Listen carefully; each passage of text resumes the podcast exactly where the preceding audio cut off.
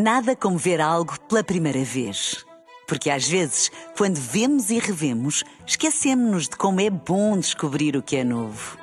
Agora imagine que viu o mundo sempre como se fosse a primeira vez. Zais. Veja como se fosse a primeira vez.